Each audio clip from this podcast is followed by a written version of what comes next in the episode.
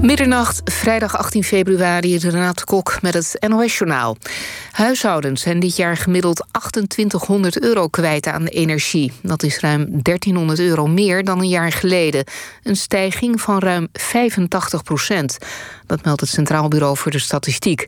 Het CBS is er bij die verwachting van uitgegaan... dat de energieprijzen dit jaar op hetzelfde niveau blijven als in januari...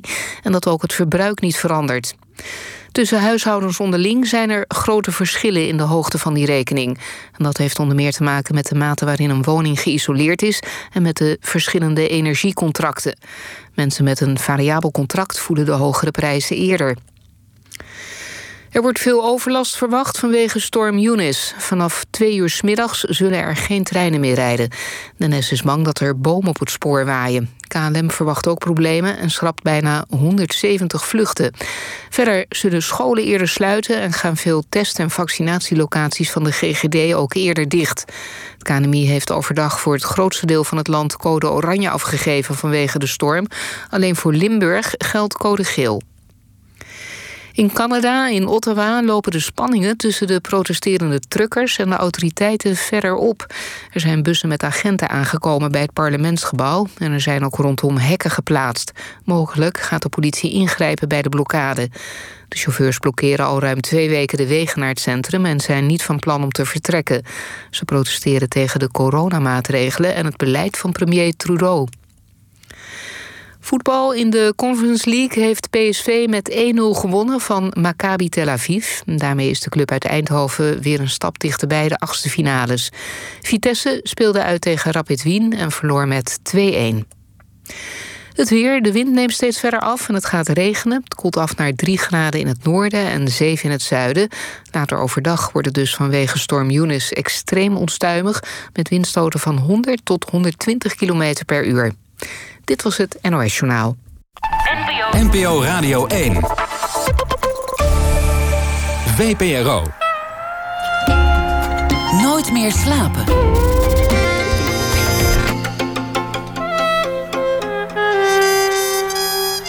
Met Pieter van der Wielen. Goedenacht en welkom bij Nooit meer slapen. Soms is het grote nieuws van de dag al 75 jaar geleden gebeurd. Nederlandse soldaten pleegden stelselmatig en met medeweten van de regering oorlogsmisdaden in Indonesië. Concludeert de onderzoekscommissie die vandaag een lijvig rapport daarover presenteerde. Over dat medeweten van de regering en de 75 jaar durende poging deze misdaden te verdoezelen, heeft mijn gastkomentuur een lijvig boek geschreven. Maurice Swierk zit tegenover mij en het boek heet De Indische Doofpot. Waarom Nederlandse oorlogsmisdaden in Indonesië nooit zijn vervolgd. Het boek heeft al lovende kritieken ontvangen, hoewel er vast ook mensen zijn die het liever niet in het schap hadden zien staan. Maurice Zwirk is geboren in Parijs. In 1970 gebeurde dat. Hij is een geboren Fransman. En misschien heeft dat geholpen, de blik van de buitenstaander. Hij beschrijft een pijnlijke geschiedenis zonder veel omzwervende bewegingen. In de postkoloniale geschiedschrijving is dat verre van vanzelfsprekend. Gewoon vertellen wat er nou eigenlijk gebeurd is. Maurice, welkom. Dank dat je gekomen bent. Fijn om hier te zijn. Ik vind het een eer. Om, om hier te zijn. Ja, dat vind ik vind ontzettend leuk om te horen. Dank je wel. Mag ik meteen een opmerking plaatsen als je het goed vindt? Ja, ga je gang. Bij je introductie, een prachtige introductie. Ehm, de, de, de, de regering eh, heeft het niet over oorlogsmisdaden. Of de regering, wat zeg ik nou? De, de, de onderzoekers. Daar ga ik zelf meteen in de fout. Misdragingen, zeiden ze. Eh, extreem geweld eh, is de term die wordt gebruikt. Dus het oorlogsmisdaden, die term wordt wel in het onderzoek gebruikt, begrijp ik. Ik moet het nog lezen. Maar als koepelterm wordt gebruikt de term extreem geweld. Dat is de term die ze hebben gekozen. Ze zeggen we nemen bewust afstand van eh, juridische termen... want dat, ja, dat is heel complex, toen en nu. Dus wij kiezen voor de term eh, extreem geweld. Dat dit, is even... dit, soort, dit, dit soort woorden zijn ontzettend belangrijk. Je, je zou kunnen zeggen muggenzifterij, maar dat is het absoluut niet. Oorlogsmisdaad is een te vervolgen iets. Extreem geweld, dan zit je al in een discussie van... ja, de oorlog is geweld, wanneer is de extreem? En dat, dat wordt alweer anders. Het, het zou kunnen ruiken naar een eufemisme.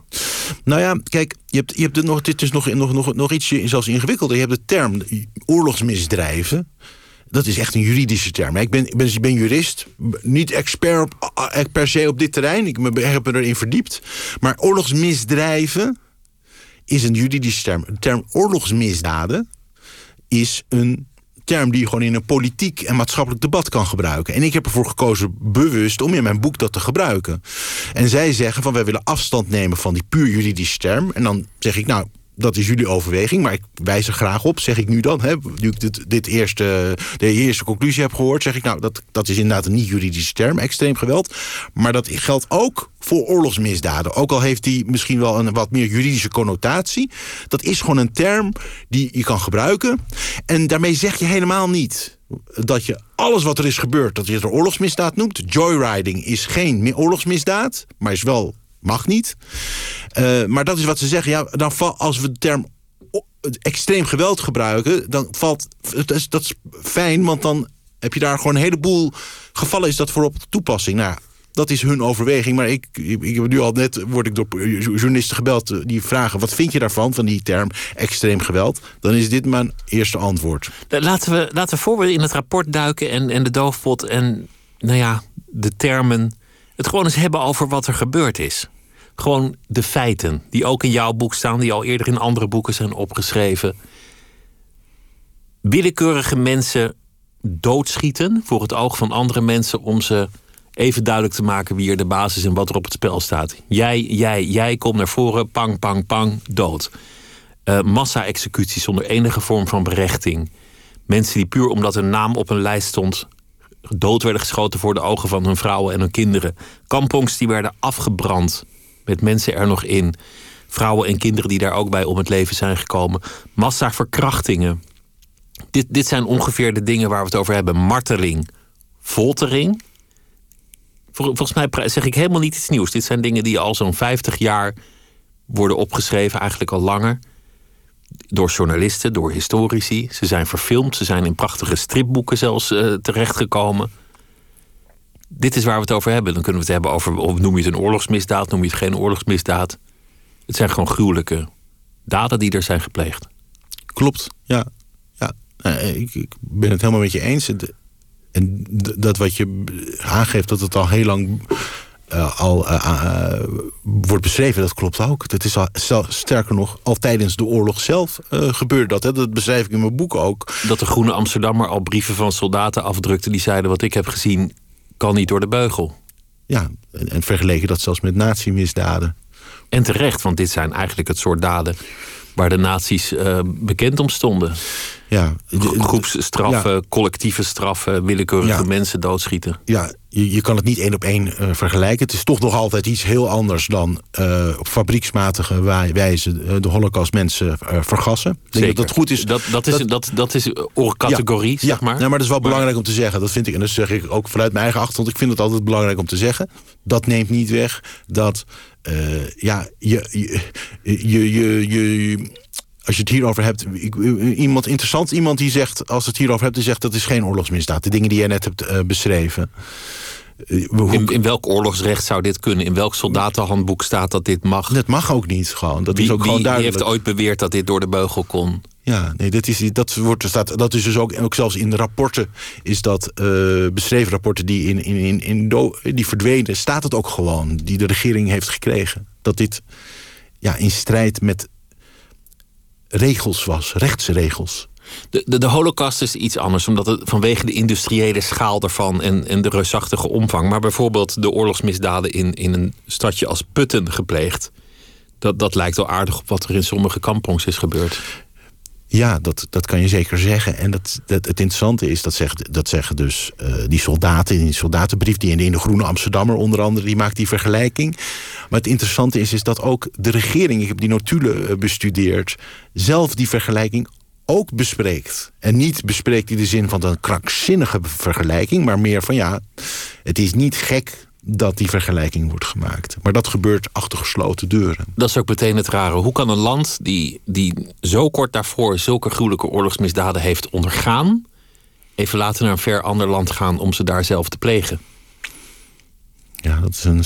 Ja, Bijna filosofische vraag. Ja, met een hele, hele interessante vraag. En ik er zijn verschillende factoren. Het is, het is, het is het, waar, denk ik. Ik zeg dat eventjes ook in navolging van andere mensen... die daar hele mooie dingen al over hebben geschreven. Maar ik, ik, mijn indruk, mijn gevoel die bij me opkwam... terwijl ik al die documenten las...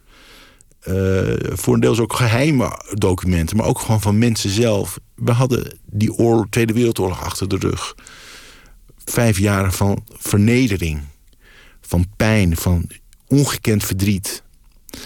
En daar konden we weer gloriëren wellicht. Dat was het gevoel. En ook die soldaten die daarheen werden gestuurd... Werden konden eindelijk iets doen. Die konden eindelijk de machteloosheid doorbreken.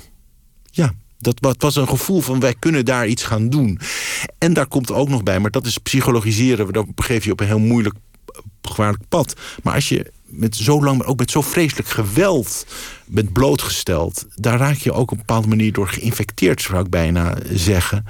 En ja, die jongens die daarheen werden gestuurd... ik wil ze, of die soldaten, ik, ik wil het niet vergoeilijken maar het waren soms nog, nog kinderen. Ja, en die werden erheen gestuurd. En die werden door politici, en dat is heel belangrijk, in die situatie gebracht. In een situatie waarin eigenlijk dit, het legerleiding eigenlijk helemaal geen goed... dat is ook wat er tot onderzoek vandaag naar voren komt... geen benul hadden van hoe je dit zo'n guerrilla-oorlog... wat zeker in de tweede helft van die oorlog was... hoe je dat moet uitvechten. Dus je brengt soldaten in een situatie die afgrijzelijk is.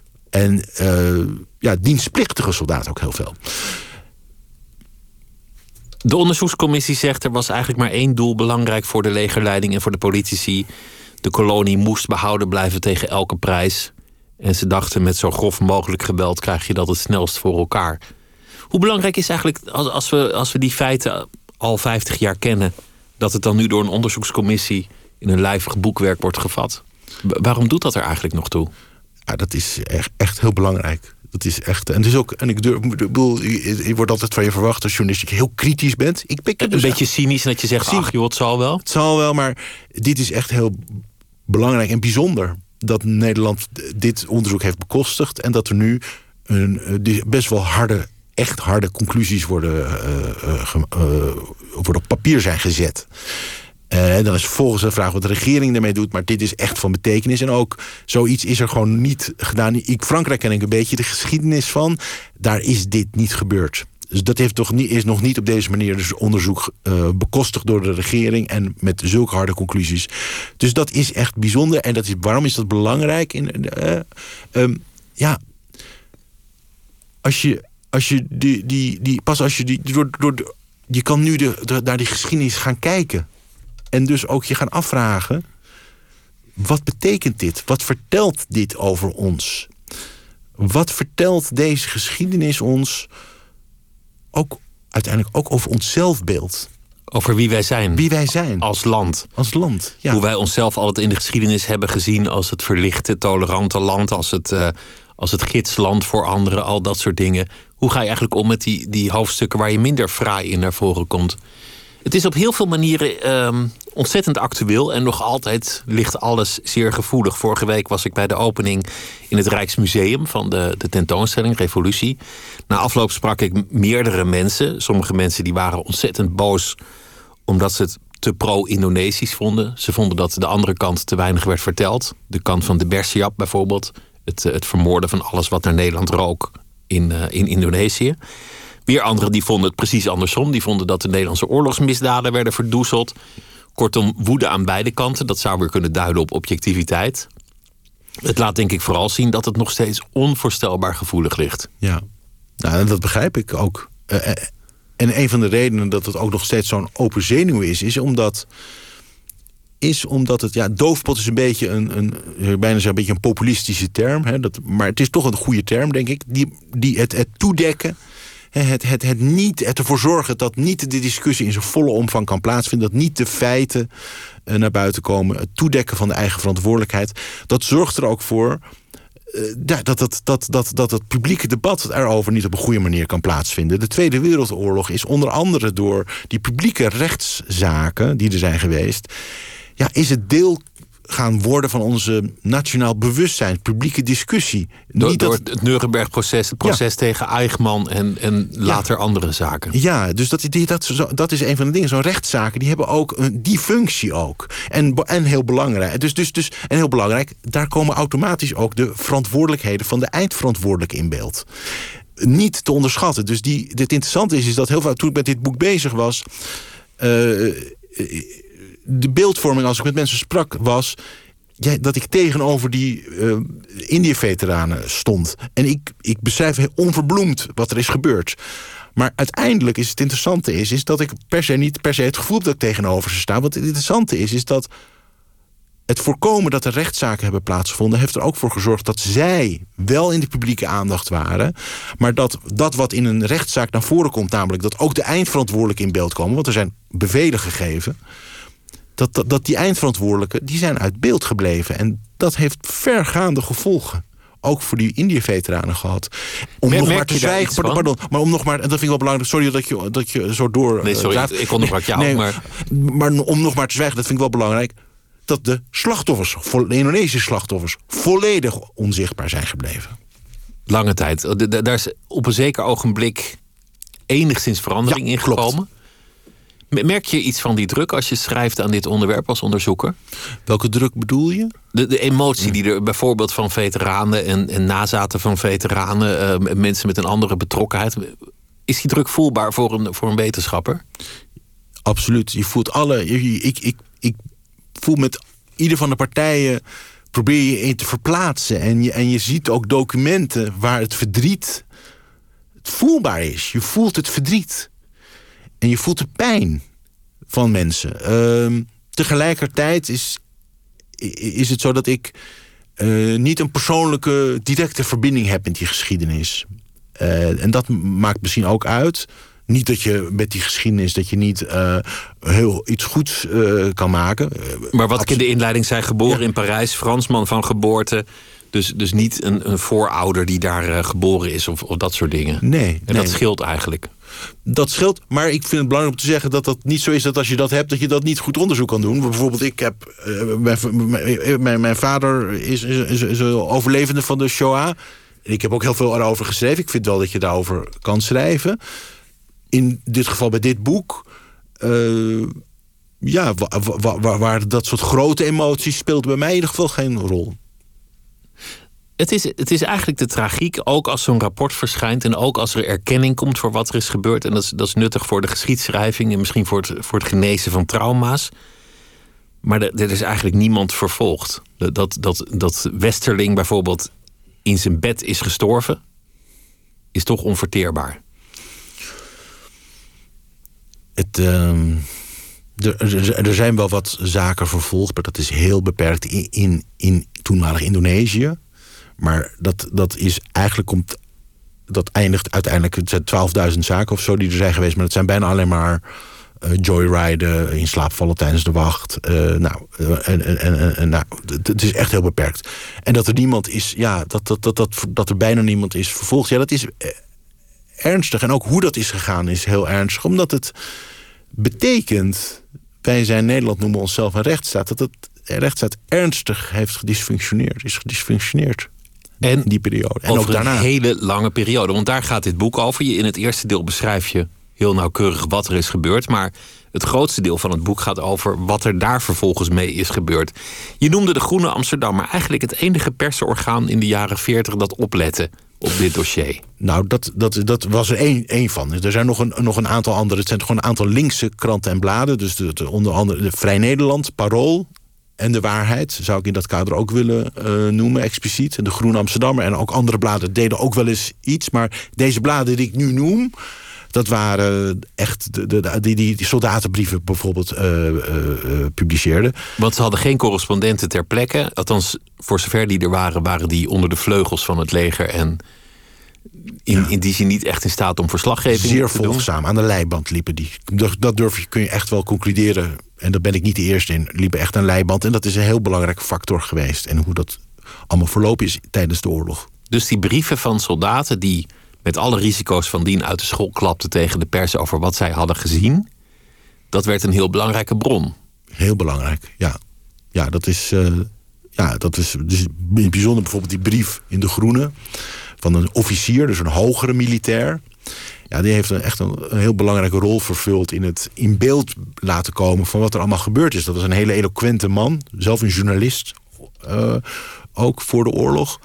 Uh, schrijver van boeken over vogels, onder andere. Maar een eloquente man die echt een hele bijzondere, mooie, lange brief had geschreven aan zijn vrienden. Die brief kwam terecht bij de Groene. En daarin beschrijft hij wat er, wat er gewoon gebeurde. En hoe, hoe, ja, dat, dat, dat het ook geen ongelukjes waren, maar dat het heel wijd verbreid was. Dat beschrijft hij vrij gedetailleerd. Die brief, die publicatie daarvan, heeft uit, uit, die, die is besproken in het parlement. Uh, Drees heeft naar aanleiding daarvan in de Eerste Kamer gezegd... ik zal ervoor zorgen dat klokkenluiders dat, dat, dat het goed met ze zal aflopen. Daar zal ik me voor inspannen. Nou ja, naar aanleiding van die brief, mede naar aanleiding van die brief... is er uiteindelijk is er onderzoekscommissie, juristen, juristen zijn er gestuurd naar, naar, naar, naar, naar toenmalige Nederlands-Indië, heet het nog officieel. Nou, dat, dat, dat is om aan te geven hoe belangrijk dat was. Het heeft, heel, het heeft echt dingen op de agenda gezet toen. Wat chockerend is om te lezen, is, ook al is het lang geleden, is dat vrijwel onmiddellijk na het publiceren van die brief de Groene Amsterdammer verdacht is in, in regeringskringen. Dat de, de Veiligheidsdienst eigenlijk alles wil weten wat er op die redactie gebeurt. En zelfs gaat infiltreren op de redactievergaderingen van het blad om er meer over te weten te komen. Ze infiltreren. Het interessante is, dat gebeurt eigenlijk, voor zover ik dat heb kunnen reconstrueren. Ik vond het BVD-archief van de Groene, het BVD-dossier van de Groene Amsterdammer. Dat het al bestaat, vind ik al, was ik al best wel chockerend. Ja, nou ja, het, het is niet. Het, het is, het is, het, eh, in die tijd was, het, was de eh, Koude Oorlog. En alles wat communistisch was, of vermeend communistisch, was onderwerp van scherpe aandacht. Dus de Groene Amsterdam was al langer, werd al gevolgd. Al, uh, ik heb brieven al dat in 1947 wordt gezegd: laat me, stuur me eens even een overzicht van wie daar werkt en zo. Nou, en dan komt, komt, komen deze, deze, deze rol van de Groene Amsterdammer is daar helemaal er is alleen maar extra reden om het extra uh, uh, in de gaten te houden. En ja, ze hebben dus inderdaad geprobeerd om ervoor te zorgen dat er andere redactieleiding kwam. Want inderdaad, de, de redactieleiding was pro-communistisch. Ze waren geen lid van de CPN, maar hadden daar uh, ja, warme gedachten over. Zoals in die periode wel meer Nederlanders het hadden. Dat, dat zou je, dat, de term daarvoor zou zijn fellow travelers. Fellow travelers, dat gebruik ik inderdaad. Dat is wel een mooie term. Die gebruik ik ook in mijn Je, je reist een stukje mee. Niet, niet dat je helemaal je erbij aansluit, maar je bent een soort lifter die zegt: Nou ja, een stukje kan ik er wel in meekomen. Ja, eh, dat is. Dat is, ja, het, is ik, het was wel wat meer hoor, bij de Groene. Nog wel iets dieper. toch, toch opvallend dat de hoofdredacteur van de Groene. kennelijk zoveel vertrouwen heeft in Drees. dat hij op een zeker ogenblik de bron openbaart. en zegt wie die officier was. Ja, wat, wat een, journalistieke doodzonde is. Klopt. Nou ja, dat is. Het is, dat, was, dat was toch ook heel interessant om te vinden. Want ik, ik vond dus die brief van uh, de hoofdredactie. Uh, uh, en dat was dus heel kort, niet zo lang, dus na die, die uitlating van Drees in het parlement. Uh, we gaan ervoor zorgen, ik wil ervoor zorgen dat er niks met die man gebeurt. En ja, mijn indruk is, mijn, mijn, mijn, mijn, mijn, mijn, ja, wat je zou kunnen zeggen, is dat het, dat het voor de hand ligt dat, dat die hoofddirecteur dacht die, die man gaan ze toch vinden. Laat ik in ieder geval nu aan Drees dan die naam doorgeven. Hopen dat hij hem misschien zou beschermen. Iets kan beschermen. Dat is mijn, mijn invulling. Ik weet niet precies de achtergrond. Dat kan ik, ik kan alleen maar op basis van documenten die ik heb... kan ik dat zeggen.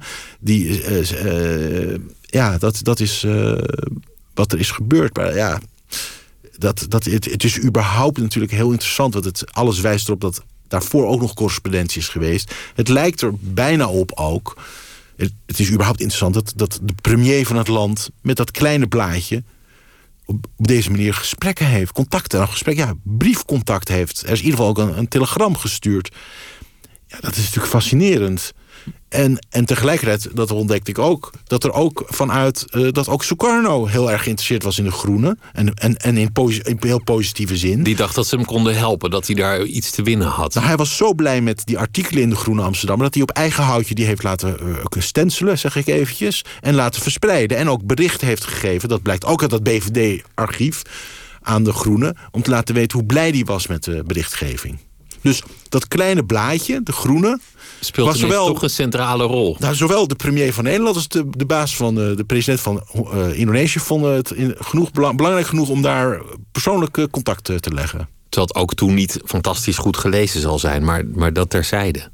Drees, Drees is toch een beetje heilig verklaard in de geschiedenis. Het is toch altijd vadertje Drees en, en de man die de bijstand heeft uitgevonden. En hij heeft een aantal biografieën en, en boeken gekregen die allemaal toch wel in lovende termen over hem schrijven. Nog steeds populair, terwijl bijna niemand hem nog heeft meegemaakt. In dit boek komt hij toch niet helemaal vrij.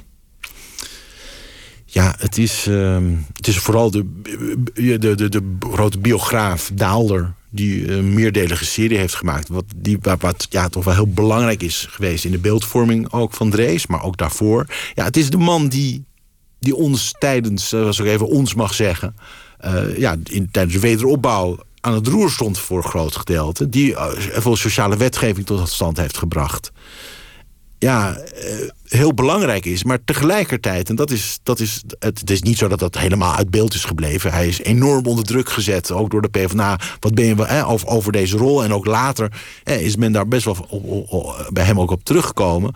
Maar hij is wel degelijk een van de sleutelfiguren in die oorlog. En hij heeft ook daadwerkelijk ook zelf, zeker voor die tweede politionele actie, als ik die even zo mag noemen in 1948 het zijn tot aanval gegeven. Weliswaar in een hele wollige taal, maar ik heb dat helemaal teruggereconstrueerd. Op een bepaald moment is er naar zinnen. En dat is het zijn tot aanval. Dat is hij geweest. En hij heeft zich ook helemaal niet steeds alleen maar een hele passieve rol uh, daarin gezeten. Van goh, ik heb zit met allemaal haviken. Ik moet maar meedoen. Het speelde wel degelijk een druk. Dat hij, uh, deel uh, was het zo dat hij inderdaad onder druk werd gezet. Maar ik kan nou, nou ook niet zeggen dat hij daar nou helemaal niet achter stond. Integendeel, hij was... Dus het was misschien ook wel het heersende denken. De, wat, wat daar vaak door geschiedschrijvers als belangrijk is aangegeven... waar die, waar die onderzoekscommissie van vandaag wat, wat rustiger over oordeelt... is die Bersiap. Over het woord is al heel veel ophef. Ja. Een van de, de conservatoren die was ingehuurd door het Rijksmuseum... zei we mogen die term nooit meer gebruiken. In de tentoonstelling wordt die overigens wel gewoon gebruikt... Maar wat, wat andere mensen toen weer zeiden, ja, hij, heeft niet zozeer bezwaar tegen het woord. Hij wil gewoon dat deze fase van de geschiedenis nooit meer beschreven wordt. Gaat het om het woord of gaat het om de gebeurtenissen die hij beschrijft? In die korte fase tussen de capitulatie van Japan en het herstel van het oude gezag in wat toen heette Nederlands-Indië, is ontzettend veel bloed vergoten. Alles wat ook maar enigszins met de Nederlanders te maken had, was het leven niet veilig. Vrouwen, kinderen, Mensen levend in stukken gehakt. Het is echt een gruwelijk hoofdstuk. Ja. Vaak is gezegd dat geweld van die politionele actie is mede daardoor zo heftig geweest. omdat die urgentie om in te grijpen kwam door de verontwaardiging over die Bersiap. Hoe sta, hoe sta jij daarin? Nou ja, allereerst laat ik allereerst zeggen, ik ben geen expert op dat terrein. Dus ik, ik kan daar eh, alleen, alleen maar... Uh, Dit is weer eigenlijk een ander hoofdstuk. Het is echt, echt en elk heel uh, specialistische kennis is daarvoor vereist. Wat, je, wat ik wel wil zeggen is dat het ook zo goed is... dat dat echt onderzoek naar is gedaan nu. He, heel breed dat, dat ze ook dat hebben meegenomen ja, in het rapport. Dat, want ook daar is eigenlijk toch best wel weinig onderzoek naar gedaan. Heel gek. En, en, um, wat, wat, wat, wat, wat, wat, wat vandaag in ieder geval uh, naar voren is gekomen, uh, wat heel helder beschreven is, de besluit om te komen tot een herbezetting van Indonesië, van Nederlands-Indië, het was Indonesië, Indonesische archipel, is al in 1942 genomen, direct al bij de dus, dus lang, bezetting. lang voor die Bersiap, of ja, hoe je het ook noemt. En dat is de tragiek ook voor een deel, vind ik, van die Indische gemeenschap... die altijd dat zegt, ze hebben het voor ons gedaan. En dat is, daar, daar voel ik zelf persoonlijk ook wel emotie bij. Dat ik denk, ah, dat zeggen jullie steeds, maar je, je moest dus weten. Het is, dat besluit is al eerder genomen. Het was gewoon het denken, dit is van ons. Het was uh, koloniaal denken. Er was natuurlijk ook economisch gewin in het spel. En bij individuele soldaten, dat werd vandaag ook wel mooi uh, naar voren gebracht, vind ik, door de onderzoekers. Zeker mensen die eigen Indische familie daar hadden speelde die, uh, die emotie natuurlijk wel op individueel niveau natuurlijk wel een rol. Hè? Dus dat was hem. Uh, daar, die, die, die, die, dus dat geweld te, hè, tegen eigen familieleden. Dus op dat niveau wel. Maar je kan, dat is echt wel toch wel. Je kan niet zeggen dat was de reden waarom Nederland erheen ging. Dat de economische belangen, het, het gevoel dat is van ons, dat was, dat was, dat was het, de, de basisreden. Het kan hebben meegespeeld in, in de emotie van individuele soldaten op dat moment. De, veel Nederlanders die, die zochten bescherming bij de Japanners... terwijl ze net uit dat kamp weg waren. Dat zegt wel iets over het gevaar dat ze liepen. Ja. Uh, het, gaat niet alleen over, over strikt genomen witte Nederlanders die daar waren... maar bijvoorbeeld ook als iemand een administratief baantje had gehad... voor de Nederlandse regering konden hij en zijn familie of zij en, en de familie daarvoor vermoord worden en op gruwelijke wijze. Ja. Uh, levend in stukken gehakt noemde ik al, maar er waren andere methoden. Onthoofdingen gebeurde ook heel veel. Het, het, het is toch, toch ook een heel lelijke fase geweest. Vreselijk. En het, het, is, het is echt dus ook heel goed dat het, dat, dat, dat, dat het nu ook dat daar ruime aandacht voor is. Het lastige van die Bergjap-geschiedenis is dat die gebruikt is ook wel om uh, een legitimering te geven aan het geweld aan Nederlandse zijde. Om te zeggen, dit zijn de beesten, weet wat ze gedaan hebben, je mag ze best hard aanpakken. Ja, en ook, ook van ja, dit, dit is dus, dit, dit is de. Dus er is een soort rechtvaardiging gegeven. En dat is misschien wel een van de belangrijkste dingen wat ik zou hopen voor waar we nu verder kunnen, is, is dat uh, dat is voor mij ook echt wel, echt wel belangrijk. Dat het ene leed hoeft niet in de plaats te komen van de andere. Er is genoeg leed voor iedereen. Voor iedereen, ja, nee, maar, dat, ja. maar dat is helemaal niet vanzelfsprekend. Dat is in deze discussie heel erg aan de orde, van alle kanten. Terwijl de, ja, dat is nou eenmaal de werkelijkheid waar we daarmee te maken hadden. Um, waarbij ik het wel, wel goed is om te zeggen... het is wel goed om nu ook te zeggen... laten we ook e-, kijken naar een enorm aantal uh, doden aan de Indonesische kant. Dat moet dat even tot ons laten doordringen. Want de, getallen, de getallen zijn. Getallen zijn. En ook voor mij is dat was iets wat ik bedacht eigenlijk pas vannacht. Toen ik. Eh, wat die, die, die resultaten waren al eerder uitgelekt. En iets wat ik dacht is. Misschien dat we nu, nu dit op tafel ligt, deze verhalen. Dat we met z'n allen ook. En daar voel ik ook zelf emotie bij. Uh, verdrietig kunnen zijn over wat er is gebeurd. Wat, al de doden die ook Nederland heeft aangericht daar. Al die, al die marteling, alles wat je daar straks beschreef. Al, al die kinderen die zonder vader of moeder zijn opgegroeid. Al, die, al die weduwen die hun man hebben zien sterven voor hun ogen. Al die dorpen die zijn platgebrand. Ja. Al die vrouwen met trauma's door verkrachtingen. Dat we, dat Laten we het verdriet eens voelen. Dat we het verdriet erover voelen. En dat is zo belangrijk. Maar dat kun je pas als je die geschiedenis hebt beschreven. En dat je hem kunt bekijken. En dat is wel eerder gebeurd, maar nu is er een, eh, hoop ik dat we de gelegenheid krijgen om met z'n allen, en dat bedoel ik ook echt. Ik, ik zou, het zou me niet verbazen dat ook onder die, dat, dat, die kwaadheid van veteranen zit, nou, verbaasd, dat weet ik, zit verdriet. En, en, over, over dit. Misschien wel bij hen het meest. Nou, ik kan me voorstellen dat als je als 17-jarige jongen erop uit wordt gestuurd naar een land dat je soms wel, soms niet kent met bitter weinig training, moet, moet ook nog gezegd worden. Dat je daar in een niet te winnen oorlog terechtkomt. Met, met, met een leiding die ook geen idee heeft wat je moet doen. En er worden ook guerrilla-achtige technieken gebruikt... waardoor je je leven niet veilig bent... en eigenlijk niet weet tegen wie je nou wel en niet aan het vechten bent. En er gaat iemand voor die veel ervarener en overtuigder is dan ontstaat er een nieuwe norm. Dan denk je misschien op een gegeven moment dat het wel normaal is om een dorp plat te branden. Ja, nee, dat, dat, dat, dat, dat, dat, dat is dus zo. Dat is zo. En, en, en tegelijkertijd is het, um, denk ik, ook heel belangrijk om nu uh, na te denken, proberen te zeggen, wat, wat heeft het betekend voor de mensen daar, die slachtoffers daar? Want we, het is heel logisch dat we kijken wat betekent het voor die slachtoffers. Ik zei daar straks in de eerste plaats, uh, die begrijpen het wel het meest, die uh, militairen ik wil toch dat eigenlijk herstellen en zeggen... In de, eerste plaats de slachtoffers. En, en, en, en, en er zijn ook een slachtoffers aan de Nederlandse kant. Maar laten we nu daarop focussen. Wat we, iets wat er vaak gebeurt, namelijk ook in deze discussie... is dat er vaak gezegd wordt... ja, maar ze zitten daar helemaal niet op te wachten op dit onderzoek. Ze willen vooruitkijken. Nou, voor een deel klopt dat ook, maar het heeft bijna iets koloniaals om dat te zeggen. Of bijna, dat is het gewoon. Nou, die mensen daar, ja, die vinden dat allemaal niet zo erg. Die zitten voor uit te kijken, waar heb je het over? Die, die zijn blij dat ze van de Nederlanders af zijn, die kijken niet ja, om. Ja, en dat, zijn mensen, die, die, daar, die, daar moord je mensen uit. Dat is heel interessant. Die mensen vinden dat, dat is een ander soort mensen. Die vinden dat niet zo erg. Die kunnen daar veel beter tegen. Nou, zeg dat tegen de weduwe van Rawaga D. En, uh, en, vraag of die het ermee eens zijn. Want die zagen er heel anders uit toen dat uh, proces plaatsvond. Ja. Het racisme is denk ik toch een factor die we moeten noemen.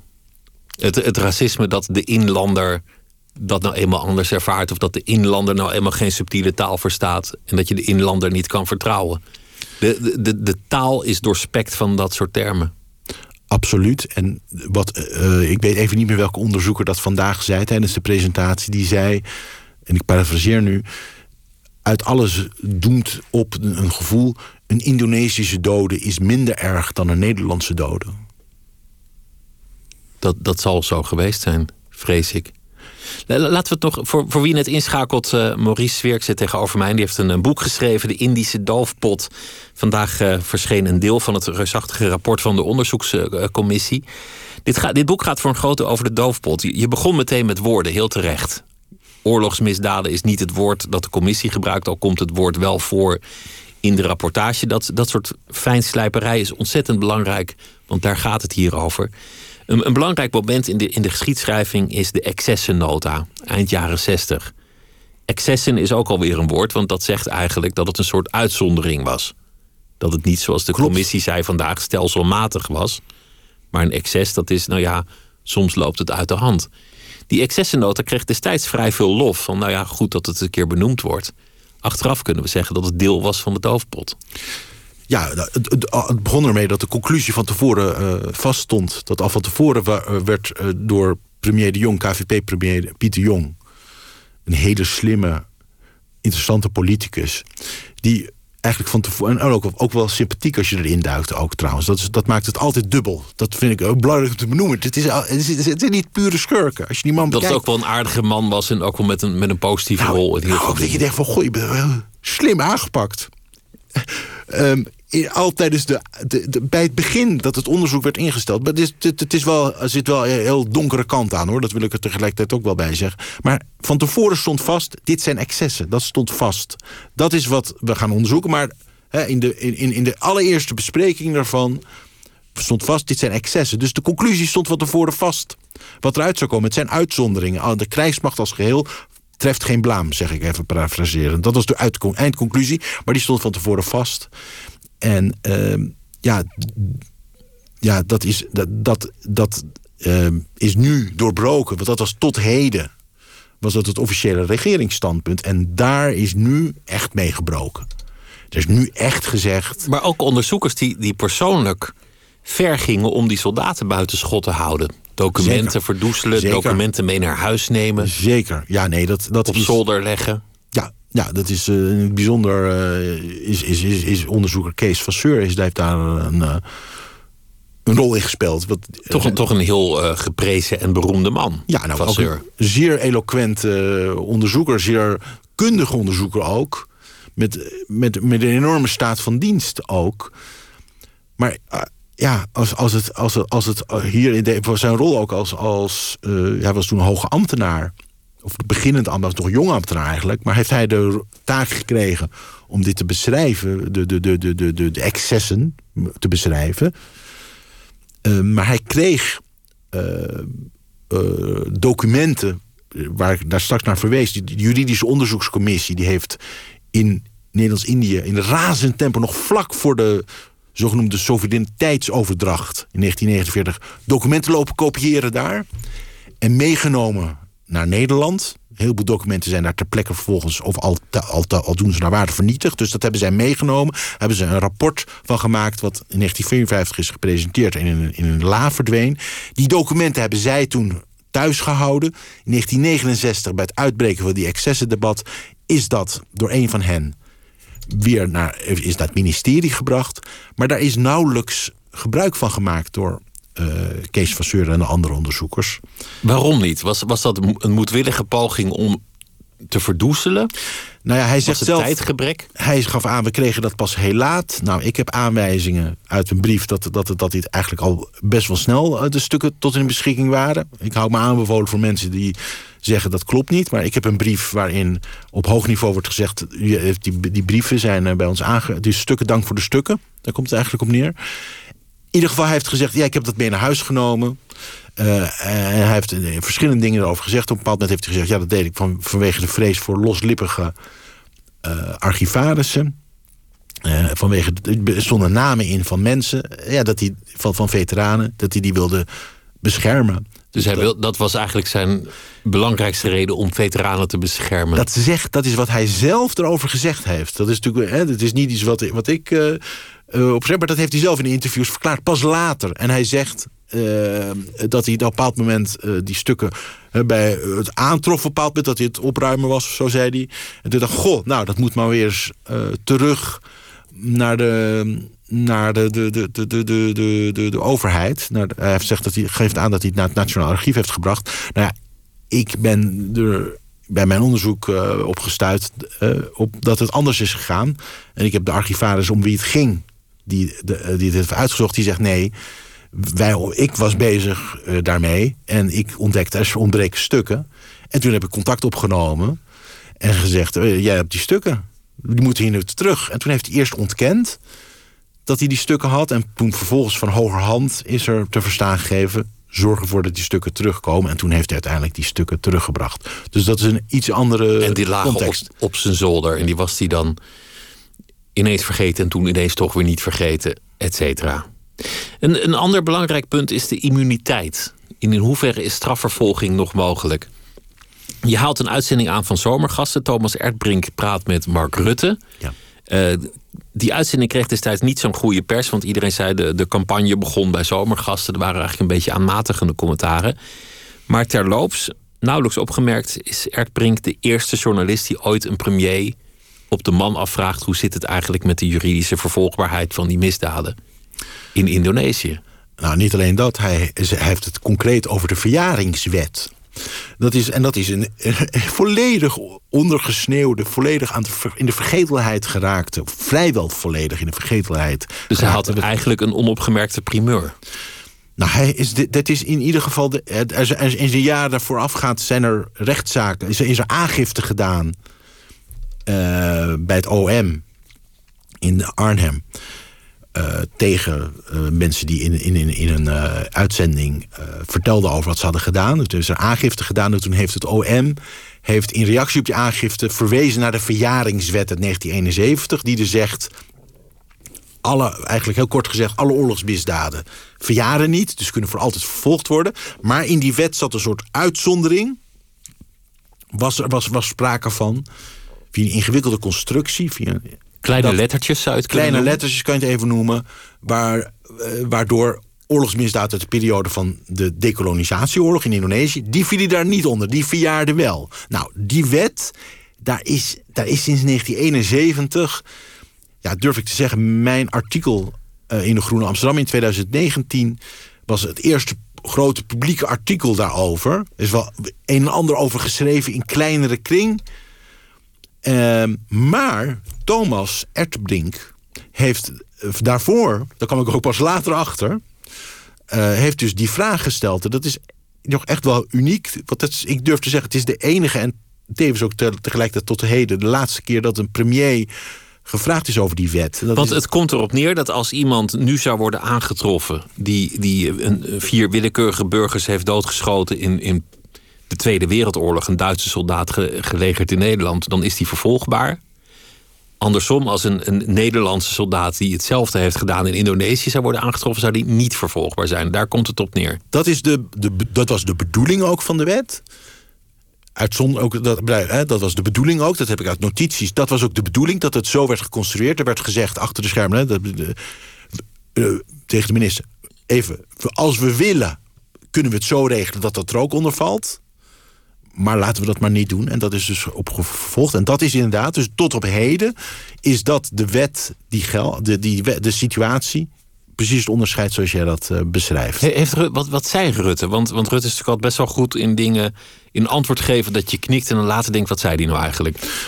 Nou, wat ik zo mooi vond in dat gesprek van Thomas Erdbrink... en dat deed hij ik vond het echt knap. Ik vond het een heel mooie uitzending. Dat wil ik er ook nog over zeggen. Niks is perfect, maar ik vond het heel mooi. Ik vond het ook heel ja, bijzonder, omdat hij ook een, zijn eigen achtergrond uh, erbij betrok. Dus ik vond, ik vond dat eigenlijk ja, echt een hoogtepunt. Ook, ook een Nederlands-Indische Ook Nederlands-Indische uh, achtergrond.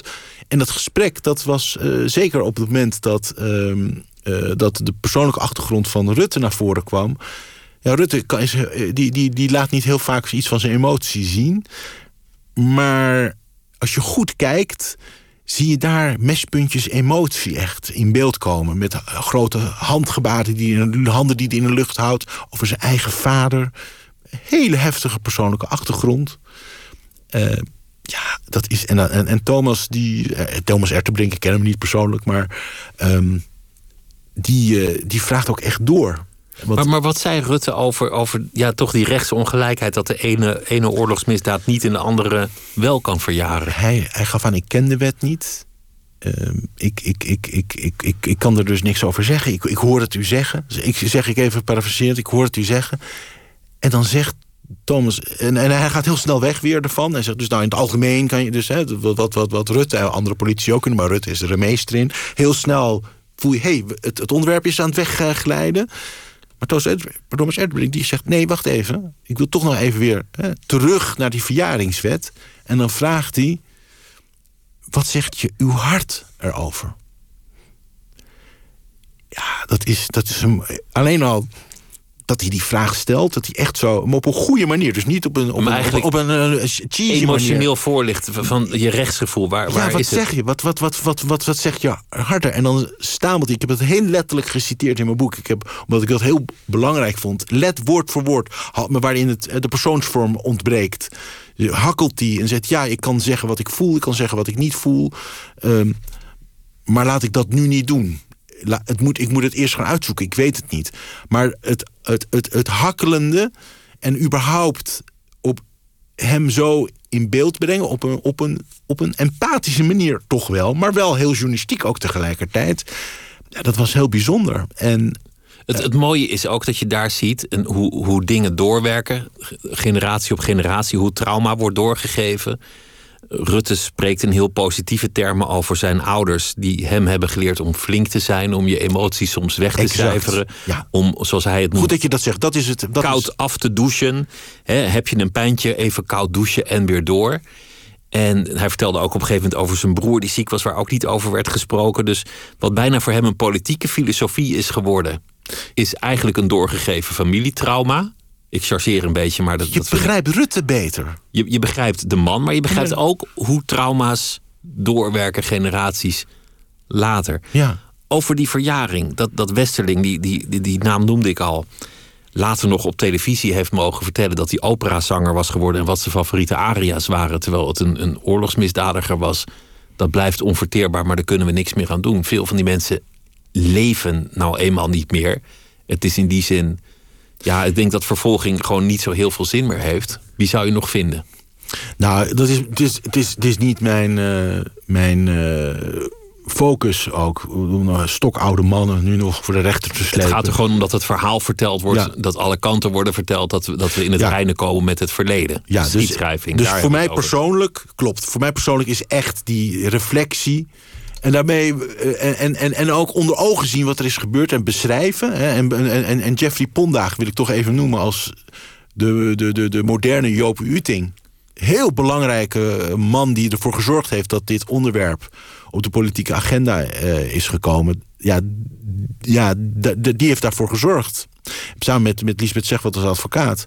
En, De twee advocaten die Ja. destijds ook met de weduwe van uh, Ja. Aan de slag zijn gegaan en met andere casussen. Ja, en, en daardoor is het onderwerp in beeld. Eh, kijk, het interessante is, is dat in die rechtszaken ook eh, uiteindelijk op wonderbaarlijk, nou wonderbaarlijk is zo'n groot woord, maar in 2019, dat is een, ook weinig aandacht voor eh, gekomen, is er uitspraak gedaan door het gerechtshof, Haagse gerechtshof, over die verjaringswet.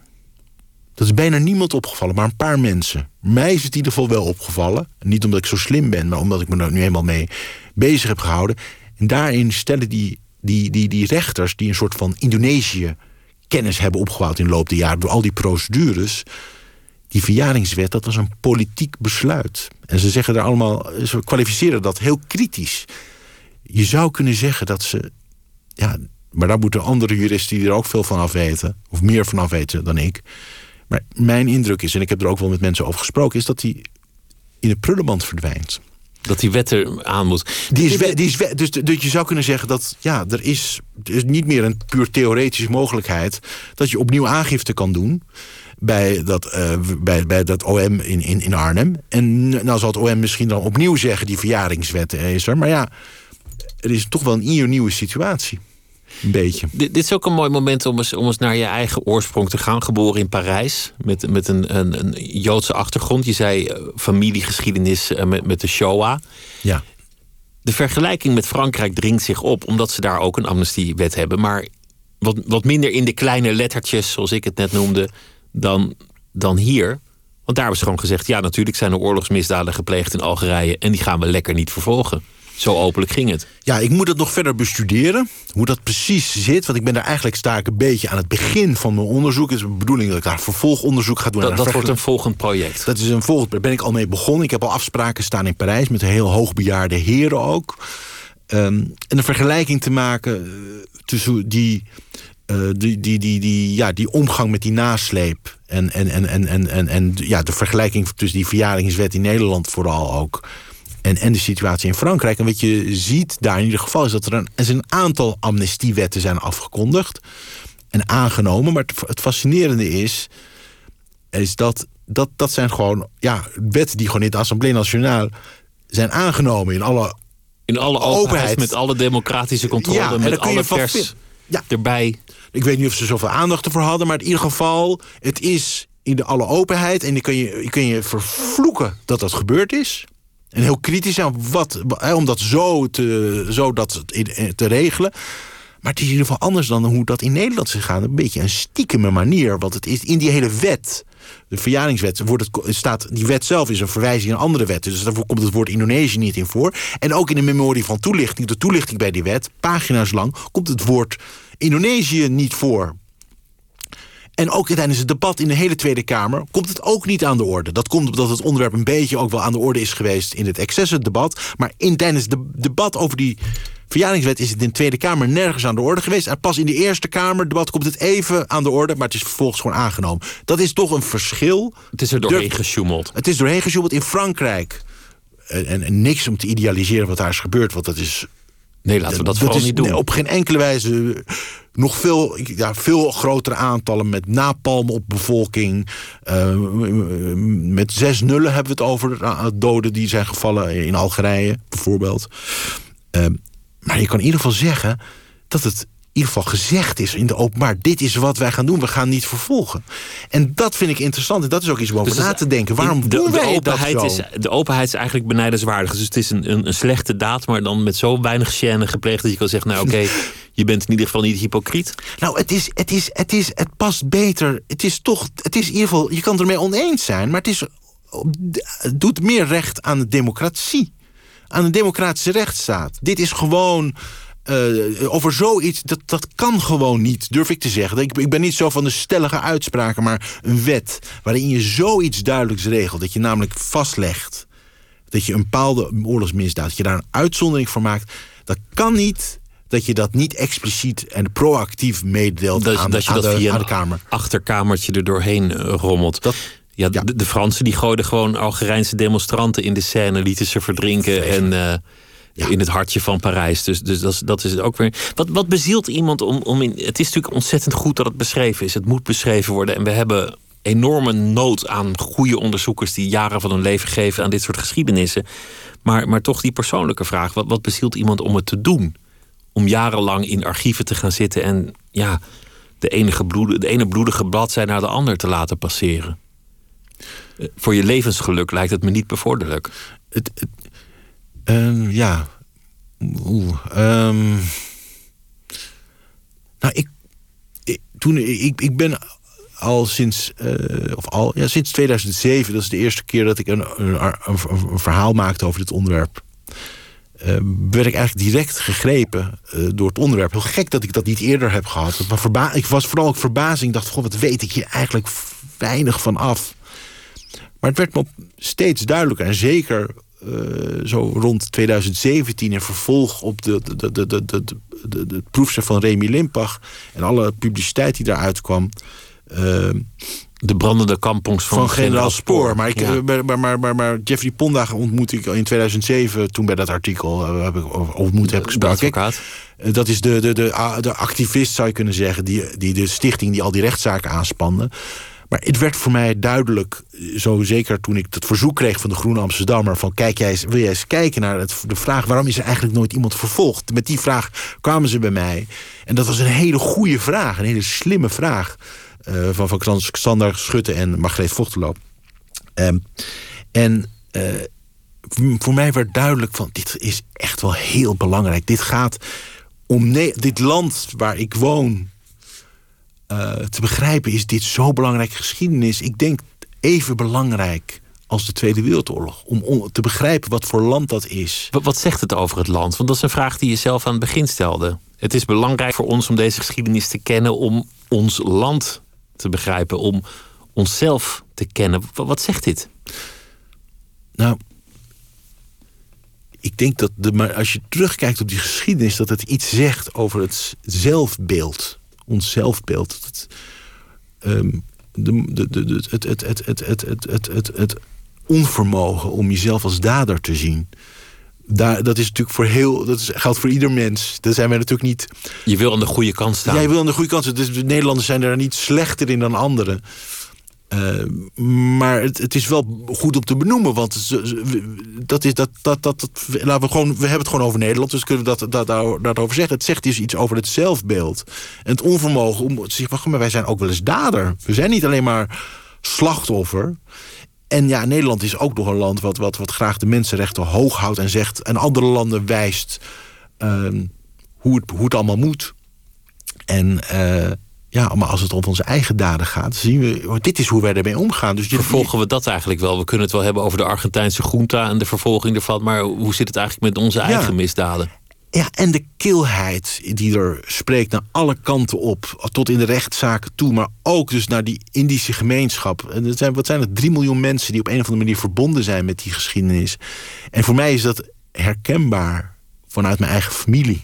Met, met de Shoah die verbonden Shoah, maar ook, ik heb ook of een ander deel van mijn... Ik heb, ik heb, ik heb uh, mijn vaders familie is een oorspronkelijk Pools-Joodse familie... die gevlucht is zijn voor de pogroms naar Frankrijk. Van mijn moeders kant. Is een Hongaarse familie. Met een grootmoeder. Ook beschadigd. Gevlucht voor de Eerste Wereldoorlog. Met al die mensen woonde ik een huis...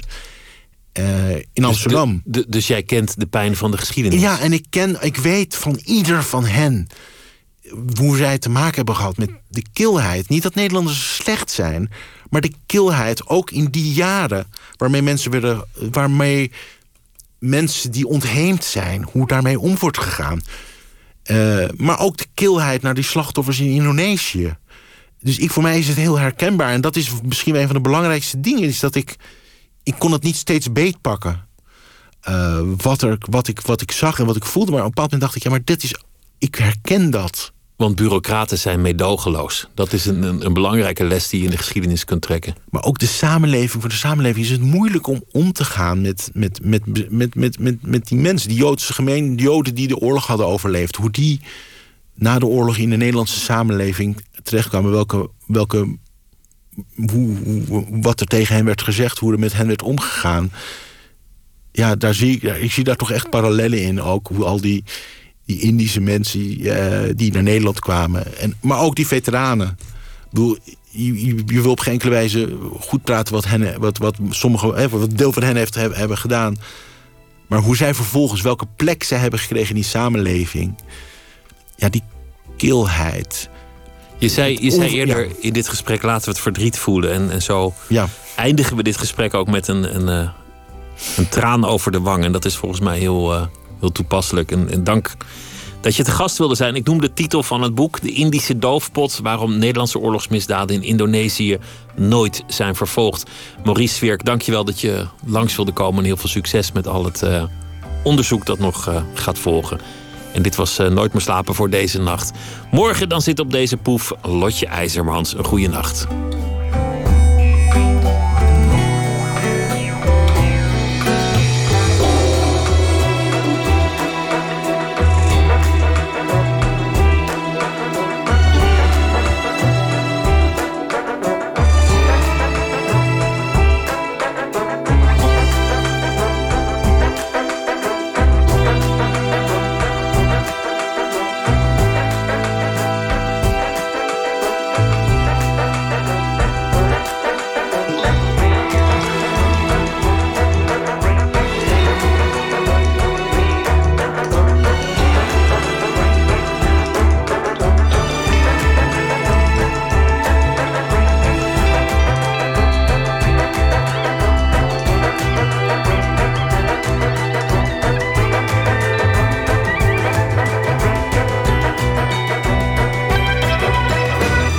Radio 1. Wie luistert, weet meer.